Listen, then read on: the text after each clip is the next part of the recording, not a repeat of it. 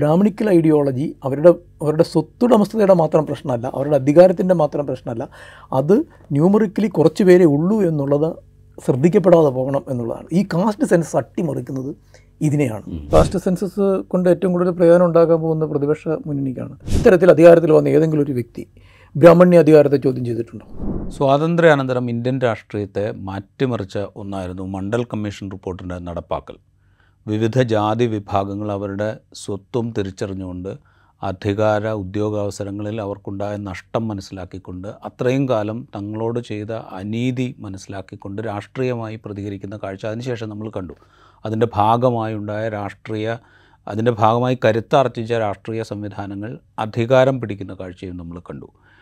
ആ കാലഘട്ടത്തിൽ നിന്ന് വളർന്ന് ജാതി സെൻസസ് നടപ്പാക്കണം എന്ന ആവശ്യം ശക്തമായി ഉയരുകയും ബീഹാറിൽ നടപ്പാക്കുകയും ചെയ്ത ഒരു കാലത്താണ് നമ്മളിപ്പോൾ ജീവിച്ചുകൊണ്ടിരിക്കുന്നത്. അത് ഇന്ത്യൻ രാഷ്ട്രീയത്തെ എങ്ങനെയാണ് പുനർനിർണയിക്കുക എന്നുള്ള ചോദ്യവും വളരെ സജീവമായി ഉയരുന്നുണ്ട്. ഇതേക്കുറിച്ച് സംസാരിക്കുകയാണ് ശ്രീ ടി ടി ശ്രീകുമാർ. ജാതി സെൻസസ് എന്നുള്ള ആവശ്യം വളരെ ശക്തമായി ഉയരുകയും കോൺഗ്രസ് പോലൊരു പ്രസ്ഥാനം അത് നടത്തണം എന്ന് ആവശ്യപ്പെടുകയും ചെയ്യുന്നൊരു രാഷ്ട്രീയ പശ്ചാത്തലം ഇന്നുണ്ട്. ബീഹാറിൽ അത് നടന്നു അതിന്റെ ഡാറ്റ പുറത്തേക്ക് വന്നു. ആ ഡാറ്റയുടെ ഭാഗമായിട്ടുള്ള ഇന്നീക്വാളിറ്റീസിന്റെ കണക്കുകൾ ഇങ്ങനെ പുറത്തേക്ക് വന്നുകൊണ്ടിരിക്കുന്നു. അത് ഇത്രയും കാലത്തിന് സ്വാതന്ത്ര്യാനന്തരമുള്ള ഇത്രയും കാലത്തിനിടെ പല ഭരണകൂടങ്ങൾ ഭരിച്ചതിന് ശേഷവും ഇത്രയും ഇന്നിക്വാളിറ്റി ഈ ജാതി അടിസ്ഥാനത്തിൽ നിലനിൽക്കുന്നു എന്നുള്ളതിന്റെ കണക്കാണ് പുറത്തേക്ക് വന്നുകൊണ്ടിരിക്കുന്നത്. അതിനെ മറികടക്കാൻ പാകത്തിലേക്ക് ഞങ്ങൾ പ്രവർത്തിക്കും എന്നുള്ള ഉറപ്പ് അവിടെ ഭരണകൂടം നൽകുന്നുണ്ട് ബീഹാറിൽ.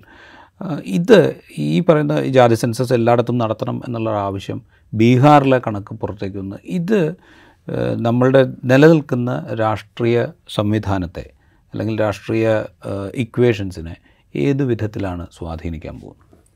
അതായത് ഇതിന് രണ്ട് ഭാഗങ്ങളുണ്ട്. കോൺഗ്രസിനെ സംബന്ധിച്ചോളം കോൺഗ്രസ് നേരത്തെ തന്നെ പ്രത്യക്ഷമായിട്ടല്ലെങ്കിലും ജാതി സെൻസസിന് അനുകൂലമായ നിലപാട് നേരത്തെ എടുത്തിട്ടുണ്ട്. ജാതി സെൻസസ് ആദ്യം നടക്കുന്നത് ബീഹാറിലല്ല കോൺഗ്രസിന്റെ കാലത്ത് കർണാടകത്തിലാണ്. പക്ഷേ അതിന്റെ റിപ്പോർട്ട് പുറത്തു വിട്ടിട്ടില്ല. പുറത്ത് പുറത്തു വിട്ടിട്ടില്ല. പുറത്ത് വിട്ടിട്ടില്ല ഇപ്പോഴും വിട്ടിട്ടില്ല.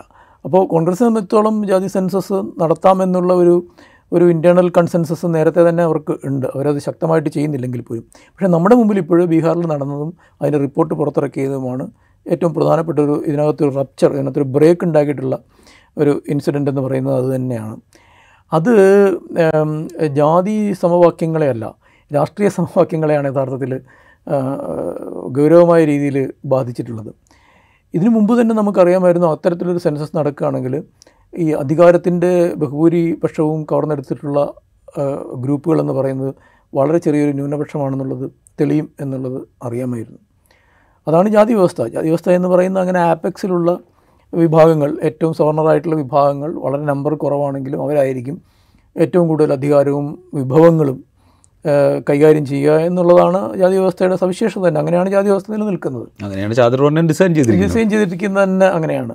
അപ്പോൾ അവരെ സംബന്ധിച്ചോളം അതൊരു അത് ആ ഐഡിയോളജി എന്ന് പറയുന്നത് സർവൈവ് ചെയ്യുന്നതിന്റെ ഒരു പ്രധാന കാരണം അതൊരു അതൊരു ഐഡിയോളജി ആണെന്നുള്ളതാണ്. ബ്രാഹ്മണിക്കൽ സുപ്രീമസീഡ് ആയിട്ടുള്ള ഒരു ഐഡിയോളജിയാണ് അതിനകത്ത് ഉള്ളത്. പക്ഷേ ഈ അവസര സമത്വത്തിന് വേണ്ടിയിട്ടുണ്ടായിട്ടുള്ള മൂവ്മെന്റ് ഈ ബ്രാഹ്മണിക്കൽ ഐഡിയോളജിയെ വളരെ വീക്കൻ ചെയ്തിട്ടുണ്ട്. പക്ഷേ അപ്പോഴും ഈ ബ്രാഹ്മണിക്കൽ ഐഡിയോളജി പിന്നെ നിലനിന്നിരുന്നത് ഈ കണക്കുകൾ ആൾക്കാർക്കൊരു പൊതു ചർച്ചയാക്കാതെ സൂക്ഷിച്ചുകൊണ്ടാണ്. ഒരു ഞങ്ങളൊരു ന്യൂനപക്ഷമാണ് എന്നുള്ള അത് സൂചിപ്പിക്കുക ഇപ്പോൾ അംബേദ്കറുമായിട്ട് ഗാന്ധിക്ക് ഉണ്ടായിരുന്ന ഒരു പ്രധാന പ്രശ്നം തന്നെ ഇതാണ്.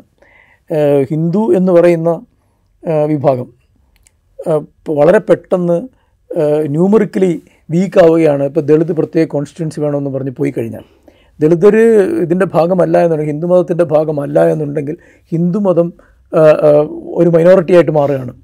അത് ഒഴിവാക്കുക എന്നുള്ളത് നാഷണലിസ്റ്റ് ലീഡർഷിപ്പിന്റെ ഒരു ആവശ്യം കൂടിയായിരുന്നു. കാരണം നാഷണലിസം അങ്ങനെയാണല്ലോ വർക്ക് ചെയ്യുന്നത്. ഇപ്പം നാഷണലിസ്റ്റിനകത്തൊരു ചാതുർഭരണ സ്വാധീനമുണ്ട് ആ അർത്ഥത്തിൽ.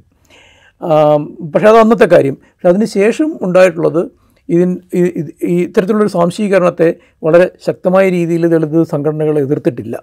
ഉണ്ട് ഇപ്പോൾ തമിഴ്നാട്ടിലൊക്കെ എതിർപ്പുണ്ടായിട്ടുണ്ട്. അംബേദ്കർ എതിർത്ത് ബുദ്ധമതത്തിലേക്ക് പോയിട്ടുണ്ട്.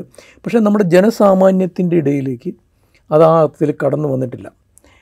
എന്ന് മാത്രമല്ല ഒരു ഘട്ടത്തിൽ ആര്യസമാജം ബ്രഹ്മസമാജം പോലെയുള്ളവർ ജാതി അംഗീകരിക്കുന്നില്ല എന്നുള്ള രീതിയിലുള്ള ചില അറ്റ്ലീസ്റ്റ് നോമിനലായിട്ടുള്ള ചില പ്രഖ്യാപനങ്ങൾ നടത്തുകയും ആൾക്കാരെ എല്ലാം റീകൺവേർട്ട് ചെയ്യുകയും ഒക്കെ ചെയ്ത് നിലനിൽക്കുന്നുണ്ട്.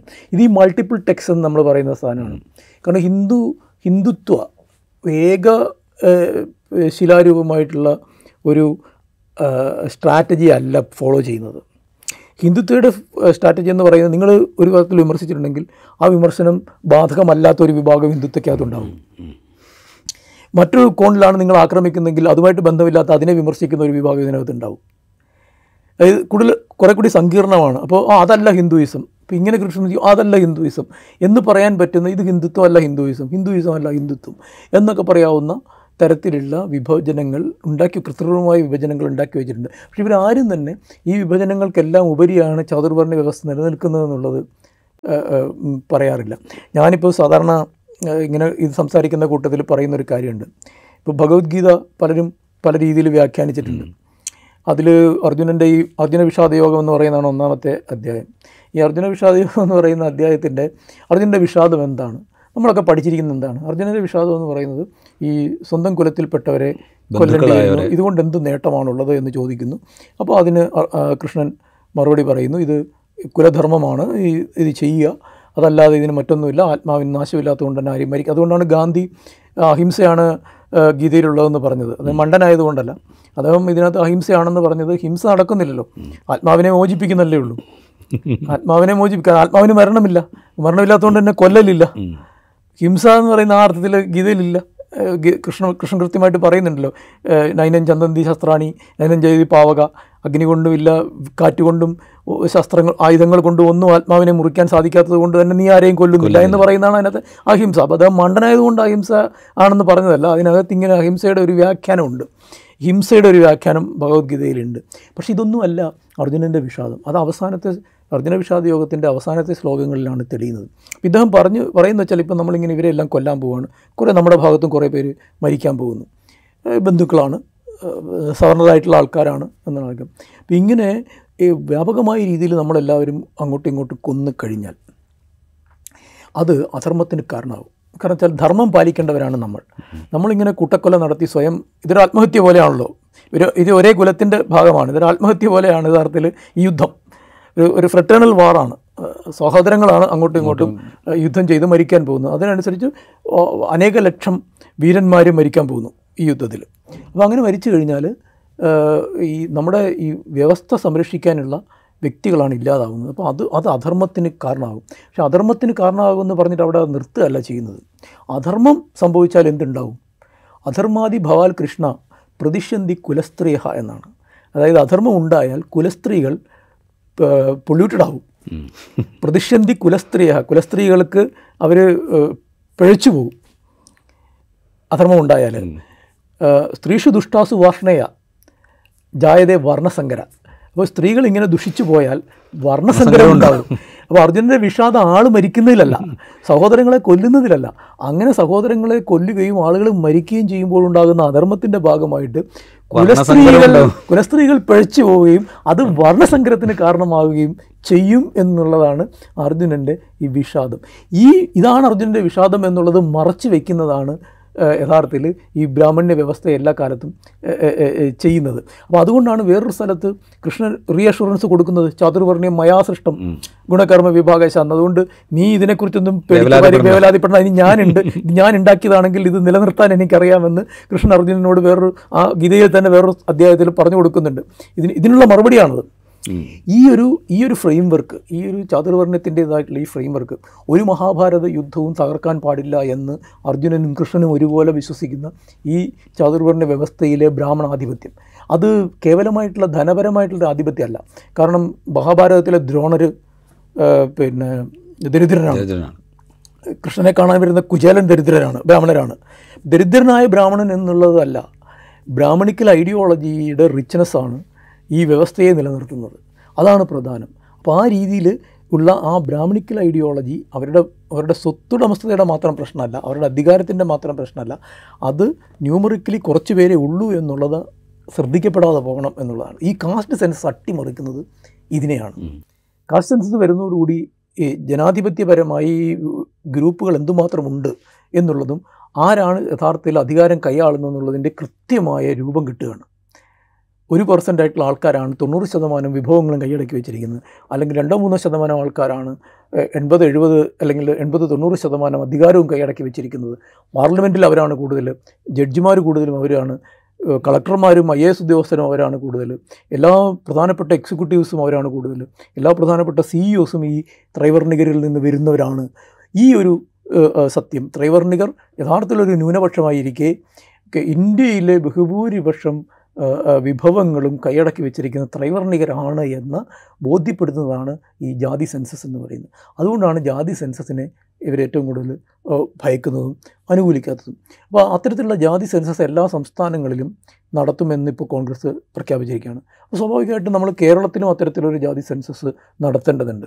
ഈ അടുത്ത കാലത്ത് നമ്മുടെ പല സുഹൃത്തുക്കളും ഫേസ്ബുക്കിൽ എൻ എസ് എസിന്റെ കീഴിലുള്ള കോളേജുകളിൽ ഓരോ ഡിപ്പാർട്ട്മെന്റിലുള്ള അധ്യാപകരുടെ വിവരം ഇനന്തിരിച്ചുള്ള കണക്ക്.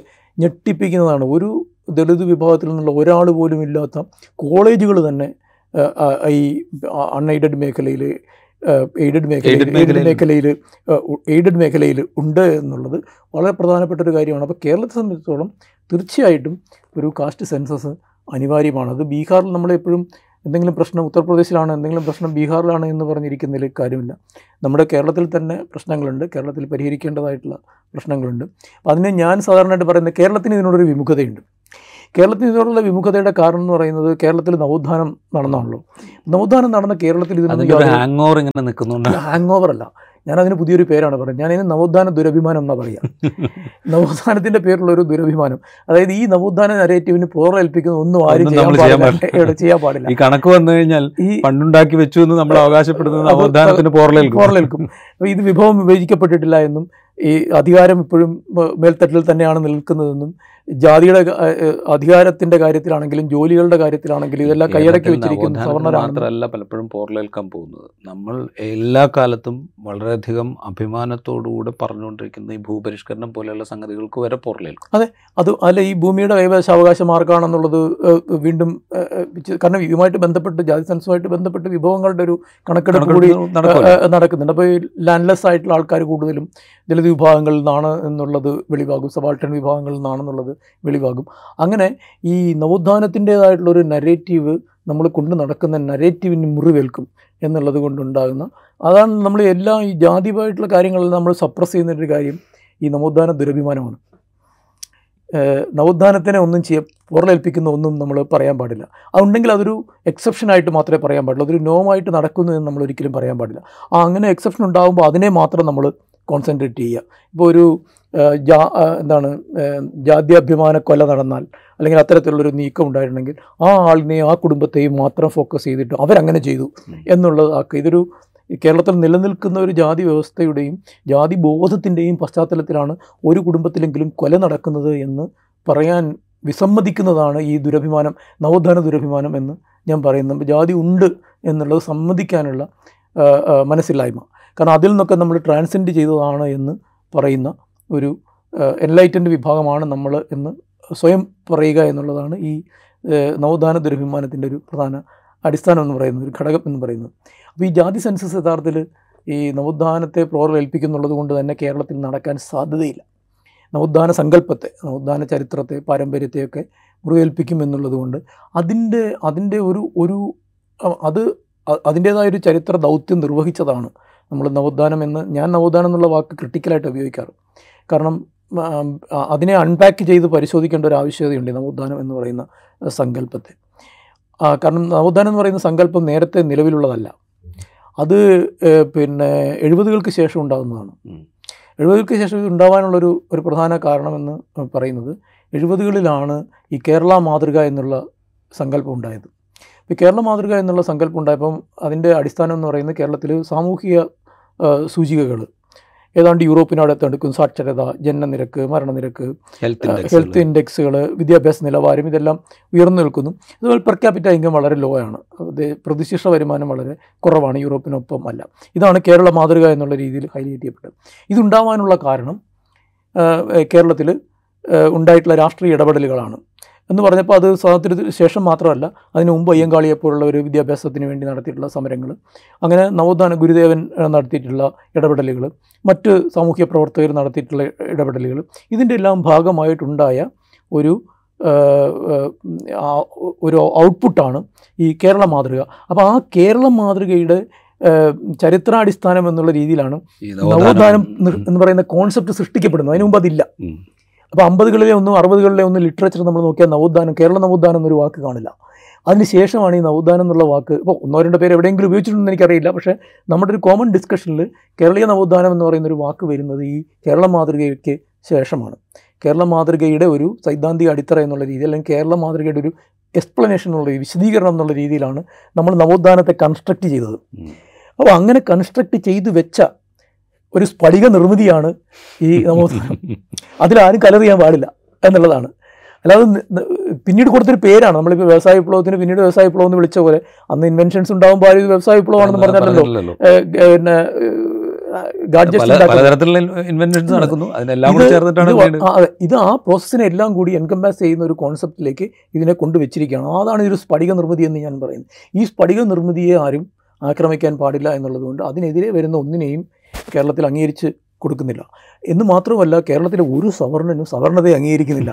ആ അർത്ഥത്തിൽ സവർണതയുണ്ട് എന്ന് അംഗീകരിക്കാത്ത ഒരു സവർണതയാണ് സവർണത കേരളത്തിലുള്ളത്. അത് ഈ നവോത്ഥാനത്തിന്റെ പേരിലാണ്. കാരണം ശ്രീനാരായണ ഗുരുവിന്റെ ഫോട്ടോ വെച്ചാൽ മതി. അല്ലെങ്കിൽ ചട്ടമ്പി സ്വാമികളെ ആശീർവാദ ആശീർവാദം കിട്ടിയെന്ന് പറഞ്ഞാൽ മതി. നമുക്ക് അയ്യങ്കാളിയുടെ വാർഷികം ആചരിച്ചാൽ മതി. ഈ ഒരു ഒരു ഇമേജ് ഉണ്ടാവും. പക്ഷെ അണ്ടർ കറന്റ് ആയിട്ട് നടക്കുന്ന കാര്യങ്ങളെ അപ്പോൾ നമുക്ക് മൂടി വയ്ക്കാൻ സാധിക്കും. പക്ഷേ എനിക്ക് തോന്നുന്നു കേരളത്തിലും അതുകൊണ്ട് തന്നെ ഒരു കാസ്റ്റ് സെൻസസ് അനിവാര്യമാണ്. നവോത്ഥാന ദുരഭിമാനം കൈവെടിഞ്ഞ് കാസ്റ്റ് സെൻസസ് എന്ന് പറയുന്ന ആ പ്രക്രിയയെ നേരിടാനുള്ള ധീരത കേരള സമൂഹം കാണിക്കേണ്ട സന്ദർഭമാണ്. നമുക്ക് ബീഹാറിൽ നിന്ന് പഠിക്കാനുള്ള പാഠം ബീഹാറിലും ഉത്തർപ്രദേശിലും ജാതി സെൻസസ് സവർണരെ പ്രകോപിപ്പിച്ചു എന്നുള്ളതല്ല. മറിച്ച് ജാതി സെൻസസ് കേരളത്തിൽ എങ്ങനെയാണ് പ്രവർത്തിക്കാൻ പോകുന്നതെന്ന് തിരിച്ചറിയാണ്. ഇത് പറയുമ്പോൾ ഞാൻ കേരളത്തിന്റെ കേരളത്തിൽ ഇത് അനിവാര്യതയാണ് എന്നുള്ളത് അംഗീകരിച്ചുകൊണ്ട് ഞാൻ ഈ നാഷണൽ പെർസ്പെക്റ്റീവ് ഒന്നുകൂടെ ചോദിക്കട്ടെ. ഇപ്പോൾ ഇതിനൊരു വേറൊരു നറേറ്റീവ് ഒരു പ്രധാനമന്ത്രി പിന്നാക്ക വിഭാഗക്കാരനാണ് പ്രസിഡന്റ് ദളിത് വിഭാഗത്തിൽ നിന്നാണ് സംസ്ഥാന മുഖ്യമന്ത്രിമാരുടെ ബി ജെ പി മുഖ്യമന്ത്രിമാരുടെ പട്ടിയെടുത്ത് പ്രധാനപ്പെട്ട ഉപ തെരഞ്ഞെടുപ്പ് നടക്കുന്ന മധ്യപ്രദേശ്. ശിവരാജ് സിംഗ് ചൗഹാൻ ദീർഘകാലം അവിടെ മുഖ്യമന്ത്രിയാണ് അദ്ദേഹം പിന്നാക്ക വിഭാഗക്കാരനാണ്. നരേന്ദ്രമോദി ഗുജറാത്തിൽ മുഖ്യമന്ത്രിയായിരുന്നു ദീർഘകാലം. അപ്പോൾ ഈ പറയുന്ന അധികാര പദവികളിലേക്ക് പിന്നാക്കക്കാരെ കൊണ്ടുവരികയും ദളിതരെ കൊണ്ടുവരികയും ഒക്കെ ചെയ്ത് കെ ആർ നാരായണൻ കഴിഞ്ഞാൽ പിന്നെ വരുന്നത് ദ്രൗപദി മുർമുവാണ് അപ്പോൾ ഞങ്ങളത് ചെയ്യുന്നുണ്ട്. അതുകൊണ്ട് തന്നെ ഇത്തരമൊരു കാസ്റ്റ് സെൻസസിന്റെ ജാതിയുടെ അടിസ്ഥാനത്തിലല്ല കാര്യങ്ങൾ ഞങ്ങൾ കാണുന്നത് എന്നൊരു എന്നൊരു വാദം അവിടെ ഉണ്ട് രണ്ടാമതൊന്നുള്ളത് ഈ ഇലക്ട്രൽ പൊളിറ്റിക്സിൽ പിന്നോക്ക വിഭാഗങ്ങളുടെ പിന്തുണ നമ്മൾ പരിശോധിച്ച് കഴിഞ്ഞ് കഴിഞ്ഞാൽ അത് ബി ജെ പിക്ക് ഒപ്പമാണ്. അതൊരു വസ്തുതയായി നമ്മുടെ മുമ്പിൽ. ഇപ്പോൾ മധ്യപ്രദേശ് ഒരു ക്ലാസിക് എക്സാമ്പിളാണ് ഉത്തർപ്രദേശ് ഒരു ഉദാഹരണമാണ്. അപ്പോൾ ഇത് ഇതിനെ ഈ പ്രായോഗിക രാഷ്ട്രീയത്തിൽ ഈ രണ്ട് വാദങ്ങളെ എങ്ങനെയാണ് നമ്മൾ കാണേണ്ടത്?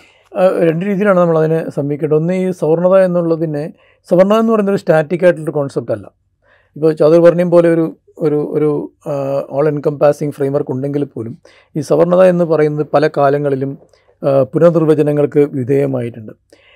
അത്തരത്തിൽ ഇതിനൊരു പുനർനിർവചനം നൽകുന്നൊരു കാലഘട്ടം കൂടിയാണിത്. കാരണം വെച്ചാൽ ഈ ഒരു ഇതിന്റെ നിലനിൽപ്പ് എങ്ങനെയാണ് ഇതിന്റെ നിലനിൽപ്പ് ഉണ്ടാവുക? ഈ നിലനിൽപ്പിന് എന്താണ് വേണ്ടത്? അത് ആലോചിച്ചിട്ടാണ് സവർണത അതിന്റെ സ്ട്രാറ്റജീസ് ഉണ്ടാക്കുന്നത്. ഇപ്പം ഹരിജനങ്ങളെന്ന് ഗാന്ധി ദളിത് സമൂഹങ്ങളെ വിളിക്കുന്നു. ഒരു അസിമുലേഷന്റെയും ഇൻകോർപ്പറേഷന്റെ ഒരു പ്രോസസ്സ് നടക്കുന്നു. അവർ അവർക്ക് അനുകൂലമായ രീതിയിലുള്ളൊരു ഡിസ്കോഴ്സ് തേർട്ടീസിൽ ജനറേറ്റ് ചെയ്യുന്നു. അംബേദ്കറിനെ പോലെയുള്ള ഒരു ഒരു ലീഡർ റിഡൻഡന്റ് ആക്കുന്നു. ഇക്കാര്യത്തിൽ കോൺഗ്രസ് അത് ഏറ്റെടുക്കുന്നു. ആ ഏറ്റെടുത്തതിന് ശേഷം അംബേദ്കറുടെ പ്രവർത്തനങ്ങൾ ഇതിന് ഇത് മാറിക്കഴിയുമ്പോഴത്തേക്കും അവരും ആ പ്രവർത്തനങ്ങൾ നിർത്തി അത് ഇല്ലാതാവുന്നു. ഇതിന് ഇത്തരത്തിലുള്ളൊരു സാംശീകരണ പ്രക്രിയ എപ്പോഴും നടക്കുന്നുണ്ട്. അതിന്റെ ഭാഗമായിട്ട് സ്വാഭാവികമായിട്ടും ദളിത് മേഖലയിൽ നിന്നൊക്കെയുള്ള ഇതിപ്പോൾ ആദ്യമായിട്ടല്ല. ബംഗാരു ലക്ഷ്മൺ എന്ന് പറയുന്ന ഒരാൾ ബി ജെ പിയുടെ പ്രസിഡന്റ് ആയിരുന്നു മുമ്പ്. ആയിരുന്നു. അതുപോലെ തന്നെ കോൺഗ്രസിനും അത്തരത്തിലുള്ള പ്രസിഡന്റുമാരുണ്ടായിട്ടുണ്ട്. മല്ലികാർജുൻ ഖാർഗെ. ദളിത് വിഭാഗത്തിൽ നിന്ന് വരുന്നയാളാണ് ഇപ്പോഴത്തെ കോൺഗ്രസിന്റെ പ്രസിഡന്റ്. എല്ലാ കാലത്തും ഇത്തരത്തിലുള്ള അസിമുലേഷൻ നടക്കുന്നുണ്ട്. ഇതിന് നമ്മൾ വേറൊരു തരത്തിലൊന്ന് ആലോചിച്ച് നോക്കുക ഇതിനൊരു കൗണ്ടർ ക്രിട്ടിക്ക് എങ്ങനെയാണ് നമ്മൾ ആലോചിക്കുക. ഒരു കാലത്ത് പിന്നെ ബനസുർ ബനസീർ പാകിസ്ഥാനിലെ ഇന്ദിരാഗാന്ധി ഇന്ത്യയിലെ ചന്ദ്രിക ഭണ്ഡാര നായികയും സിനിമാവ് ഭണ്ഡാര നായികയും ഒക്കെ ശ്രീലങ്കയിലും ഇസ്രായേലിലൊരു വനിതാ പ്രധാനമന്ത്രി പിന്നെ അതുപോലെ തന്നെ സ്കാൻഡിനേവിയൻ രാജ്യങ്ങളിൽ ചിലതിൽ വനിതാ പ്രധാനമന്ത്രി. ഇത് വെച്ചിട്ട് നമ്മുടെ സ്ത്രീകളുടെ ഉന്നമനം സംഭവിച്ചു എന്ന് ആർഗ്യൂ ചെയ്യും. ഏതാണ്ട് അതേ കാലത്താണ് കോറസോണക്കിന് അതെ. അപ്പോൾ നമ്മൾ അങ്ങനെ ആർഗ്യൂ ചെയ്യുന്നില്ല. അതൊരു ആർഗ്യുമെന്റ് അല്ല. ഇത്തരത്തിലുള്ള പ്രതിഭാസങ്ങൾ ഉണ്ടാകുന്ന ഒറ്റപ്പെട്ട പ്രതിഭാസങ്ങൾ ഉണ്ടാകുന്നത് ഈ സ്ട്രക്ചറുമായിട്ട് ബന്ധപ്പെട്ടിട്ടല്ല. അത് സ്ട്രക്ചറിനകത്തെ ചില വാക്വംസ് ആണത് ആ ഒരു ചില ചില ശൂന്യതകളെ അത് നിവൃത്തുകയാണ് ചെയ്യുന്നത്. രണ്ടാമത് ഞാൻ ഈ നേരത്തെ പറഞ്ഞതുപോലെ സവർണ രാഷ്ട്രീയം നിലനിൽക്കുന്നത് കേരളം കേവലം സവർണ രാഷ്ട്രീയമായിട്ട് മാത്രമല്ല. അത് നിൽക്കുന്ന കാലം കഴിഞ്ഞു. അത് മനുസ്മൃതിയുടെ കാലത്തും ആ ചട്ടക്കൂട് ചട്ടക്കൂടുണ്ടായിരുന്ന കാലത്ത് കൊളോണിയലിസം വന്നതോടുകൂടി അത് സാധ്യമല്ലാതായി. അതുകൊണ്ടാണ് അല്ലെങ്കിൽ തന്നെ ആര്യ സമാജും ബ്രഹ്മസമാജും ഒക്കെ എന്തുകൊണ്ടാണ് രംഗത്ത് വരുന്നത്? ക്രിസ്ത്യൻ കൺവേർഷൻ വന്ന സമയത്ത് അതിനെ പ്രതിരോധിക്കാൻ വേണ്ടിയാണ് രാജാറാം മോഹൻ റോയുടെ ബ്രഹ്മസമാജ് അതുപോലെ തന്നെ ഈ ദയാനന്ദ സരസ്വതിയുടെ ആര്യ സമാജ് പ്രാർത്ഥനാ സമാജ് അങ്ങനെയുള്ള നൂറുകണക്കിന് സംഘടനകൾ ആ സമയത്ത് ഉണ്ടാവുന്നതിന്റെ പ്രധാന കാരണം എന്താണ്? കൊളോണിയലിസത്തെ ഒരു പുതിയ ഏജൻസിയായിട്ട് അവർ കാണുന്നത് കൊണ്ടാണ്. ഇതിനെ ഇതിനെ ഇതിനെ എതിർക്കുന്ന ഒരു ഏജൻസിയായിട്ട് കാണുന്നത് കൊണ്ടാണ്. അപ്പോൾ വളരെ പെട്ടെന്ന് ഹിന്ദു പാന്തിയനെ തന്നെ നിരാകരിച്ചുകൊണ്ട് വേദിക് കാലഘട്ടത്തിലേക്ക് പോകണം എന്ന് ആര്യ സമാജം ബ്രഹ്മസമാജം ഒക്കെ പറയാൻ തുടങ്ങി. നമ്മുടെ ദൈവം എന്താണ്? ഈ ഐക്കണോ ക്ലാസ്റ്റിക് ആയിട്ടുള്ള വിഗ്രഹാരാധനയുള്ള മതം എന്ന് പറയുന്ന ഒരു യഥാർത്ഥ മതമല്ല എന്ന ക്രിസ്ത്യൻ ഇസ്ലാം വിമർശനം വന്നപ്പോഴത്തേക്കും ഞങ്ങൾ നമ്മൾ വിഗ്രഹത്തിലല്ല വേദങ്ങളാണ് പരമമായിട്ടുള്ള ഹിന്ദു ടെക്സ്റ്റ്. അതിലുള്ള ബ്രഹ്മത്തെയാണ് നമ്മൾ ആചരിക്കുന്നത് എന്ന് ആരാധിക്കുന്നത് എന്ന് പറഞ്ഞുകൊണ്ട് മാറുന്നൊരു നെറേറ്റീവ് മാറ്റുന്നുണ്ട്. ആ നരേറ്റീവിന് ആ നരേറ്റീവിന് അത് അവരോട് മാത്രമുള്ള ഒരു നരേറ്റീവാണ് അതേസമയത്ത് ഗണേശോത്സവവും ഒക്കെ തുടങ്ങുകയാണ് ഇപ്പുറത്ത് ചെയ്യുന്നത്. കാരണം ജനങ്ങളെ കൂടെ നിർത്തുന്നതിന് വേണ്ടിയിട്ടുള്ള ഒരു നരേറ്റീവ് ഇതും ഞാൻ നേരത്തെ പറഞ്ഞ മൾട്ടിപ്പിൾ ടെക്സ്റ്റാണ് ഹിന്ദുത്വം. ഹിന്ദുത്വം ഒരിക്കലും ഒരു ഏകശിലാരൂപമായിട്ടുള്ള ഒരു സാധനമല്ല. അതിന് മൾട്ടിപ്പിൾ ടെക്സ്റ്റ് ഉണ്ട്. ഈ മൾട്ടിപ്പിൾ ടെക്സ്റ്റ് തമ്മിലുള്ള കോംപ്ലിമെന്റാരിറ്റിയിലാണ് ഹിന്ദുത്വ വർക്ക് ചെയ്യുന്നത്. അതുകൊണ്ടാണ് ഒരു സശത്ത് നമുക്ക് ബ്രഹ്മസമാജനും ആര്യസമാജനും ബ്രഹ്മമാണ് പരമാവധി പരമമായ ഹിന്ദുമത സങ്കല്പം എന്ന് പറയുന്ന അതേ സമയത്ത് തന്നെ അതിനെ അംഗീകരിച്ചുകൊണ്ട് തിലകിന് ഗണേശോത്സവം നടത്താനും ഉദ്ഘാടനം ചെയ്യാനും സാധിക്കുന്നത്. അതുകൊണ്ട് അതിന്റെ അടിസ്ഥാനത്തിൽ തന്നെയാണ് ദളിതർ ഇതിന്റെ ഭാഗമാണെന്ന് ഗാന്ധിക്ക് പറയാൻ സാധിക്കുന്നത്. അതിന്റെ അടിസ്ഥാനത്തിൽ തന്നെയാണ് മറ്റ് പല രാഷ്ട്രീയ വിഭാഗങ്ങൾക്കും ഒരു വശത്ത് അവർ അവരുടേതായിട്ടുള്ള ഐഡന്റിറ്റി അസേഷൻ നടത്തുമ്പോൾ ദളിതരും ഞങ്ങളുടെ കൂടെ തന്നെയാണ് നമ്മുടെ മതത്തിന്റെ ഭാഗമാണ് എന്നുള്ള രീതിയിലുള്ളൊരു നരേറ്റീവ് ബിൽഡപ്പ് ചെയ്യാൻ സാധിക്കുന്നത്. ഇതാണ് ഈ മൾട്ടിപ്പിൾ ടെക്സ്റ്റിന്റെ ഒരു ഒരു ഒരു പ്രത്യേകത. അത് ഇപ്പോൾ സോഷ്യൽ മീഡിയയിലാണെങ്കിൽ മറ്റൊരു രൂപം കൈക്കൊള്ളും. ആശ്രമങ്ങളിലാണെങ്കിൽ അത് മറ്റൊരു രൂപം കൈക്കൊള്ളും. ഇപ്പോൾ ആശ്രമങ്ങളുണ്ടല്ലോ. ആശ്രമങ്ങളിലുള്ളവരാരെങ്കിലും ഇത്തരത്തിലുള്ള കാര്യങ്ങൾ പറയുന്നുണ്ടോ? സിനിമ നിരോധിക്കണമെന്ന് പറയുന്നുണ്ടോ? ഇല്ല. സിനിമ നിരോധിക്കണമെന്ന് പറയുന്നത് സോഷ്യൽ മീഡിയയിലാണ്. ഹനുമാൻ സേനയാണ്. ഹനുമാൻ സേനയ്ക്ക് ഏതെങ്കിലും ആശ്രമമായിട്ട് ബന്ധമുണ്ടോ? ഇല്ല. എന്നാൽ നമ്മൾ സാധാരണ പറയുമ്പോൾ എന്നാൽ ഈ ആശ്രമങ്ങളാണ് പിന്നെ മഹാഭാരതത്തിന്റെ രാമായണത്തിന്റെയും കാലം മുതൽ ഹൈന്ദവ മതത്തിന്റെ യഥാർത്ഥ ഘടന ഈ ആശ്രമങ്ങൾ കാരണം ഈ സന്യാസിമാരാണല്ലോ ഇതിനെ നിലനിർത്തുന്നത്. അപ്പോൾ അത് അതാണെന്ന് നമ്മൾ പറയും. പക്ഷേ ആ അർത്ഥത്തിലാണോ നമ്മൾ യഥാർത്ഥത്തിൽ നിത്യജീവിതത്തിൽ കാണുന്നത്? അപ്പോൾ ആ ഒരു മൾട്ടിപ്പിൾ ടെക്സ്റ്റുകൾ ഉപയോഗിച്ചിട്ടുള്ള മൾട്ടിപ്പിൾ നരേറ്റീവ്സ് കോംപ്ലിമെന്ററി ആയിട്ടുള്ള പരസ്പരം കോംപ്ലിമെന്ററി ആയിട്ടുള്ള അതീശ വ്യവഹാരങ്ങളുടെ സമുച്ചയമാണ് ഹിന്ദുത്വം എന്ന് എന്ന് പറയുന്നത്. അതിന്റെ ഭാഗമായിട്ട് സംശീകരിക്കപ്പെടുന്നതാണ് ഈ വ്യക്തികൾ. അധികാരത്തിലേക്ക് വരുന്ന വ്യക്തികൾ. പക്ഷേ അധികാരത്തിലേക്ക് വരുന്ന വ്യക്തികൾ ഒരിക്കലും ഏതെങ്കിലും ഇത് ഇത്തരത്തിൽ അധികാരത്തിൽ വന്ന ഏതെങ്കിലും ഒരു വ്യക്തി ബ്രാഹ്മണ്യ അധികാരത്തെ ചോദ്യം ചെയ്തിട്ടുണ്ടോ? ആരും ഉണ്ടാവാൻ സാധ്യതയില്ല. ഇല്ല ഉണ്ടായിട്ടില്ല ഉണ്ടാവുകയും ഇല്ല കാരണം അത് ഉണ്ടാവുകയില്ല എന്നുള്ള ഉറപ്പാണ് ഇവർ അധികാരത്തിൽ വരുന്നതോടുകൂടി തന്നെ ഉണ്ടാവുന്നത്. അതാണ് ആ ഒരു പക്ഷെ കെ ആർ നാരായണൻ ഗുജറാത്ത് വംശഹത്യാശ്രമക്കാലത്ത് എഴുതിയ രണ്ട് കത്തുകളോ അദ്ദേഹം ആ കാലത്ത് സ്വാതന്ത്ര്യദിന പ്രഭാഷണങ്ങൾ ഗവൺമെന്റ് എഴുതി കൊടുത്തത് മാറ്റി വെച്ചിട്ട് നടത്തിയ പ്രഭാഷണങ്ങളോ മാറ്റി നിർത്തിയാൽ ഇന്ത്യയുടെ സ്വാതന്ത്ര്യ ചരിത്രത്തിൽ ഡിഫറന്റ് ആയിട്ട് ഒന്നും സംഭവിച്ചിട്ടില്ല. സംഭവിച്ചിട്ടില്ല. കാരണം കേരള നാരായണൻ കേരളത്തിൽ നിന്നുള്ള ഒരാളാണ് അദ്ദേഹം കേരളത്തിൽ നിന്ന് പോകാൻ കാരണം അദ്ദേഹം വിദ്യാഭ്യാസം നേടിയപ്പോൾ കേരളത്തിൽ ജോലി കൊടുക്കില്ല എന്ന് കേരളത്തിലെ പിന്നെ തിരുവിതാംകൂർ ഗവൺമെന്റ് പറഞ്ഞത് കൊണ്ടാണ് അദ്ദേഹം ഇവിടെ നിന്ന് പോകുന്നത് തന്നെ. അപ്പോൾ അദ്ദേഹത്തിന് അതിന്റേതായ ഒരു ഒരു ബാക്ക്ഗ്രൗണ്ട് ഉള്ളത് കൊണ്ട് മാത്രം അദ്ദേഹം അത് ചെയ്യുന്നതാണ്. ഇപ്പം എന്ന് മാത്രമല്ല കോൺഗ്രസ് അത്തരത്തിലുള്ള ഒരു ഡിസിഡൻ നരേറ്റീവ് അംഗീകരിക്കുന്നൊരു ഒരു പാർട്ടി ആയിരുന്നു. പാർട്ടി ആയിരുന്നു. പക്ഷേ അത് അങ്ങനത്തെ ഒരു സാഹചര്യം അല്ല ഇപ്പോഴുള്ളത്. ഈ ഇതിന്റെ ഇത് ഈ ഒരു കാര്യം കൂടെ ചോദിച്ചു നമുക്ക് അവസാനിപ്പിക്കാം. ഈ സോഷ്യൽ എഞ്ചിനീയറിംഗ് ആണ് ഈ ബി ജെ പിയുടെ ഒരു ഒരു ടാക്ടിക്സ് നമ്മൾ വളരെ സട്ടിലായിട്ട് അത് ചെയ്യുന്നത് നമ്മൾ കാണുന്നുണ്ട്. ഇപ്പോൾ ഉത്തർപ്രദേശ് കഴിഞ്ഞ നിയമസഭാ തെരഞ്ഞെടുപ്പിൽ എന്ന് വെച്ചാൽ അവിടുത്തെ ഏറ്റവും ഏറ്റവും ന്യൂനാൽ ന്യൂനമായ ജാതി വിഭാഗത്തിന് വരെ റെപ്രസെന്റേഷൻ കിട്ടുന്ന വിധത്തിൽ ഈ ഇത് ചെയ്തു. കാരണം വെച്ച് കഴിഞ്ഞാൽ വെച്ചാൽ ഒരു മണ്ഡലത്തിൽ അവരൊരു നിർണായക ശക്തിയല്ല. പക്ഷെ പല മണ്ഡലങ്ങളിൽ അവരൊരു പക്ഷേ നിർണായക ശക്തി ആയേക്കാം. അവരുടെ വോട്ട് കൂടി കിട്ടിയാൽ ജയിച്ചേക്കാം. ഇത് മനസ്സിലാക്കിയിട്ടാണ് അവർക്ക് ഒരു സീറ്റ് കൊടുക്കും ഒരു സീറ്റ് കൊടുക്കുന്നത്. ഇതാണ് അവരുടെ ഒരു സ്ട്രാറ്റജി. ഈ സ്ട്രാറ്റജിയെ എന്താ പറയുക ഈ കണക്ക് പുറത്തു വരികയാണെങ്കിൽ ഇത്തരം സ്ട്രാറ്റജീസ് ഇല്ലാതാവുന്നൊരു ഒരു സാഹചര്യം ഉണ്ടാവില്ല. തീർച്ചയായിട്ടും. ഉണ്ടാവും. ഏറ്റവും കൂടുതൽ ഇപ്പോൾ കാസ്റ്റ് സെൻസസ് കൊണ്ട് ഏറ്റവും കൂടുതൽ പ്രയോജനം ഉണ്ടാക്കാൻ പോകുന്ന പ്രതിപക്ഷ മുന്നണിക്കാണ്. കാരണം പ്രതിപക്ഷ മുന്നണിയിലെ പാർട്ടികൾ പ്രതിനിധാനം ചെയ്യുന്ന ചില താല്പര്യങ്ങൾ ദളിത് പാർശ്വവൽകൃത വിഭാഗങ്ങളുടെ താല്പര്യങ്ങൾ ന്യൂനപക്ഷ വിഭാഗങ്ങളുടെ താല്പര്യങ്ങൾ അതിന് കുറച്ചുകൂടെ ഒരു ഫോർഗ്രൗണ്ടിങ് ലഭിക്കും ഈ ജാതി സെൻസസ് നടന്നിട്ടുണ്ടെങ്കിൽ. പിന്നെ ഇതിനകത്ത് ഇതിന് കണക്ക് വളരെ പ്രധാനമാണ്. ഇതിനകത്ത് കണക്ക് മുമ്പ് ഉണ്ടായിട്ടുണ്ടെങ്കിലും ഈ ന്യൂമറിക്കൽ കോൺഷ്യസ്നെസ് എന്ന് പറയുന്നത് ഈ കമ്മ്യൂണിറ്റികളെ സംബന്ധിച്ചുള്ള ഒരു ഐഡന്റിറ്റിയുടെ ഒരു പ്രധാന ഭാഗമാണ്. അപ്പോൾ ഈ ന്യൂമറിക്കൽ സ്ട്രെങ്തിനനുസരിച്ചിട്ടുള്ള അനുപാതി ആനുപാതികമായിട്ടുള്ള അധികാരവും ആനുപാതികമായിട്ടുള്ള നേട്ടങ്ങളും ഉണ്ടാവുന്നില്ല എന്നുള്ളത് നമുക്ക് വേണമെങ്കിൽ അത് വളരെ സങ്കുചിതമായിട്ടുള്ളൊരു ഇതാണെന്ന് പറയാം. പക്ഷേ അത് ഉണ്ടാകാതിരിക്കുന്നതിനകത്തൊരു സങ്കുചിതത്വമുണ്ട്. അതിലൊരു പക്ഷേ സങ്കുചിതത്വത്തെക്കാൾ കൂടുതൽ ഒരു അനീതിയുടെ അംശം അനീതിയുടെ അംശം വലിയതായ വലിയ തോതിൽ അനീതിയുടെ അംശം അതിനകത്ത് ഉണ്ട്. അപ്പോൾ ആ അനീതിയെ ഇല്ലാതാക്കാൻ സാധിക്കും എന്നുള്ളതാണ് ഈ കാസ്റ്റ് ആ അനീതിയെക്കുറിച്ചുള്ള ബോധം കൂടുതൽ രൂഢമൂലമാക്കുന്നു ഈ സമൂഹങ്ങളിൽ. നമ്മൾ അനീതി നമ്മളോട് അനീതി കാണിക്കപ്പെട്ടിരിക്കുന്നു എന്നുള്ള ബോധ്യം ഈ വിഭാഗങ്ങൾക്ക് ഉണ്ടാകുന്നതിന് കാസ്റ്റ് സെൻസസ് കാരണം. അത് ബീഹാറിലെ കാസ്റ്റ് സെൻസസ് വന്നതോടുകൂടി വളരെ കൃത്യമായി അത് പുറത്തു വന്നിട്ടുണ്ട്. അതുകൊണ്ടാണ് ബി ജെ പി അവിടെ കാസ്റ്റ് സെൻസിനെ എതിർക്കാത്തത്. ബി ജെ പി അടക്കമാണ് റിപ്പോർട്ട് പ്രസിദ്ധീകരിക്കണമെന്ന് ആവശ്യപ്പെട്ടത് അവിടെ. അവർ അതിന്റെ കൂടെയാണെന്നാണ് അവർ നിൽക്കുന്നത്. കാരണം വെച്ചാൽ അത് ഉണ്ടാക്കുന്ന പിന്നെ ഈ വോട്ട് നഷ്ടം എന്ന് പറയുന്നത് വലുതല്ല ചെറുതല്ല എന്നുള്ളത് ബി ജെ പിക്ക് അറിയാവുന്നത് കൊണ്ട് മാത്രം ചെയ്യുന്നതാണ്. ബി ജെ പിയുടെ സ്വകീയമായൊരു എക്സ്പ്രഷൻ അല്ല അത്. അപ്പോൾ ഈ ആ- അർത്ഥത്തിൽ ഇത് ഏറ്റവും കൂടുതൽ ഗുണം ചെയ്യുക പ്രതിപക്ഷ മുന്നണിക്കാണ്. ഇത് കുറച്ചൊന്ന് റാറ്റിൽഡ് ആക്കിയിട്ടുണ്ട്. ഭരണ കക്ഷിയെ കുറച്ചൊന്ന് റാറ്റിൽഡ് ആക്കിയിട്ടുണ്ട്. ഇപ്പോൾ നാല് മൂന്ന് ഇപ്പോൾ തെരഞ്ഞെടുപ്പ് നടക്കാൻ പോകുന്നുണ്ടല്ലോ മധ്യപ്രദേശ് ജാർഖണ്ഡ് അല്ലേ? ഛത്തീസ്ഗഡ്. ഛത്തീസ്ഗഡ് തെലങ്കാന. രാജസ്ഥാൻ രാജസ്ഥാൻ തെലങ്കാന. ഈ നാല് ഈ- നാല് സ്ഥലങ്ങളിലും കോൺഗ്രസ് വലിയ മുന്നേറ്റം ഉണ്ടാക്കിയിട്ടുണ്ട്. അവർ അധികാരത്തിൽ വരുമോ ഇല്ലയോ എന്നുള്ളത് രണ്ടാമത്തെ കാര്യമാണ്. ഇപ്പോൾ തെലങ്കാനയിൽ കഴിഞ്ഞ ഇലക്ഷന്റെ സമയത്ത് സംഭവിച്ചതാണ്. കോൺഗ്രസ് മൂന്നാം സ്ഥാനത്തേക്ക് പോയി ബി ജെ പി രണ്ടാം സ്ഥാനത്ത് വരുന്നു എന്നുള്ളൊരു ഒരു ഇതുണ്ടായിരുന്നു. പക്ഷേ വളരെ പെട്ടെന്നാണ് ആ സെനേറിയോ മാറുകയും ബി ജെ പിയെ മൂന്നാം സ്ഥാനത്തേക്ക് തള്ളി മാറ്റിക്കൊണ്ട് രണ്ടാം സ്ഥാനത്തേക്ക് കോൺഗ്രസ് കടന്നു. വരും ഇപ്പോഴും കോൺഗ്രസ് ജയിച്ചേക്കാമെന്നുള്ള ഒരു അവസ്ഥ പോലും തെലങ്കാനയിൽ ഉണ്ടായിരിക്കുകയാണ്. കാരണം തെലങ്കാനയിൽ അത് പ്രഡിക്റ്റ് ചെയ്യാൻ ഇപ്പോൾ ബുദ്ധിമുട്ടുള്ളതെന്ന് വെച്ചാൽ ബി ആർ എസ് ഭരണം മോശം ഭരണമായിരുന്നില്ല. കീഴാളർക്കും ദളിതർക്കും ന്യൂനപക്ഷങ്ങൾക്കുമൊക്കെ ഒക്കെ അർഹമായിട്ടുള്ള ആനുപാതികമായിട്ടുള്ള ആനുകൂല്യങ്ങൾ കൊടുക്കാൻ ബദ്ധശ്രദ്ധമായിട്ടുള്ള ഒരു ഗവൺമെന്റ് ആയിരുന്നു യഥാർത്ഥത്തിൽ അവിടെ ഉണ്ടായിരുന്നത്. കൂടുതൽ കൊടുക്കാം. വളരെ റിച്ചസ്റ്റ് സ്റ്റേറ്റുകളിൽ ഒന്നാണ് തെലങ്കാന എന്ന് പറയുന്നത്. അത് കൊടുക്കുന്ന രീതിക്ക് വ്യത്യാസം ഉണ്ടാകാം. പക്ഷെ ഒരു ദുർഭരണമായിരുന്നില്ല. വ്യാവസായിക മേഖലയിലാണെങ്കിലും കാർഷിക മേഖലയിലാണെങ്കിലും സാമൂഹിക മേഖലയിലാണെങ്കിലും ബി ആർ എസിന്റെത് അഴിമതി ഭരണമെന്നോ അല്ലെങ്കിൽ ദുർഭരണമെന്നോ പറയാൻ പറ്റുന്ന ഒന്നായിരുന്നില്ല.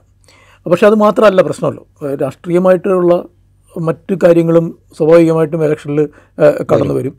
കോൺഗ്രസ് കുറേ കൂടി സമ്പന്നമായിട്ടുള്ള ഒരു ഭരണം സാമൂഹിക മേഖലയിൽ കുറച്ചുകൂടെ ശ്രദ്ധ കേന്ദ്രീകരിക്കുന്ന ഒരു ഒരു ഭരണം ഉറപ്പ് കൊടുക്കുന്നുണ്ട് ആൾക്കാർക്ക്.